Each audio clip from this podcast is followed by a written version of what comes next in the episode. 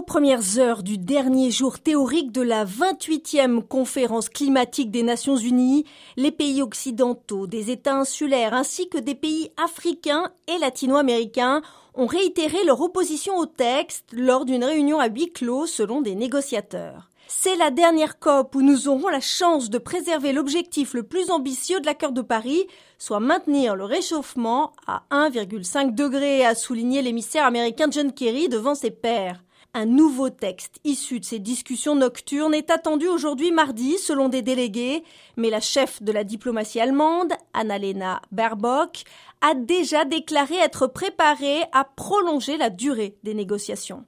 Hier soir, le président de la COP28, Sultan Al-Jaber, a présenté un projet d'accord offrant au pays une liberté totale pour décider de la manière de réduire les énergies fossiles. Ce document de 21 pages ne fixe plus aucun objectif commun de cessation de l'utilisation du pétrole, du gaz et du charbon, une mesure pourtant envisagée dans les versions antérieures.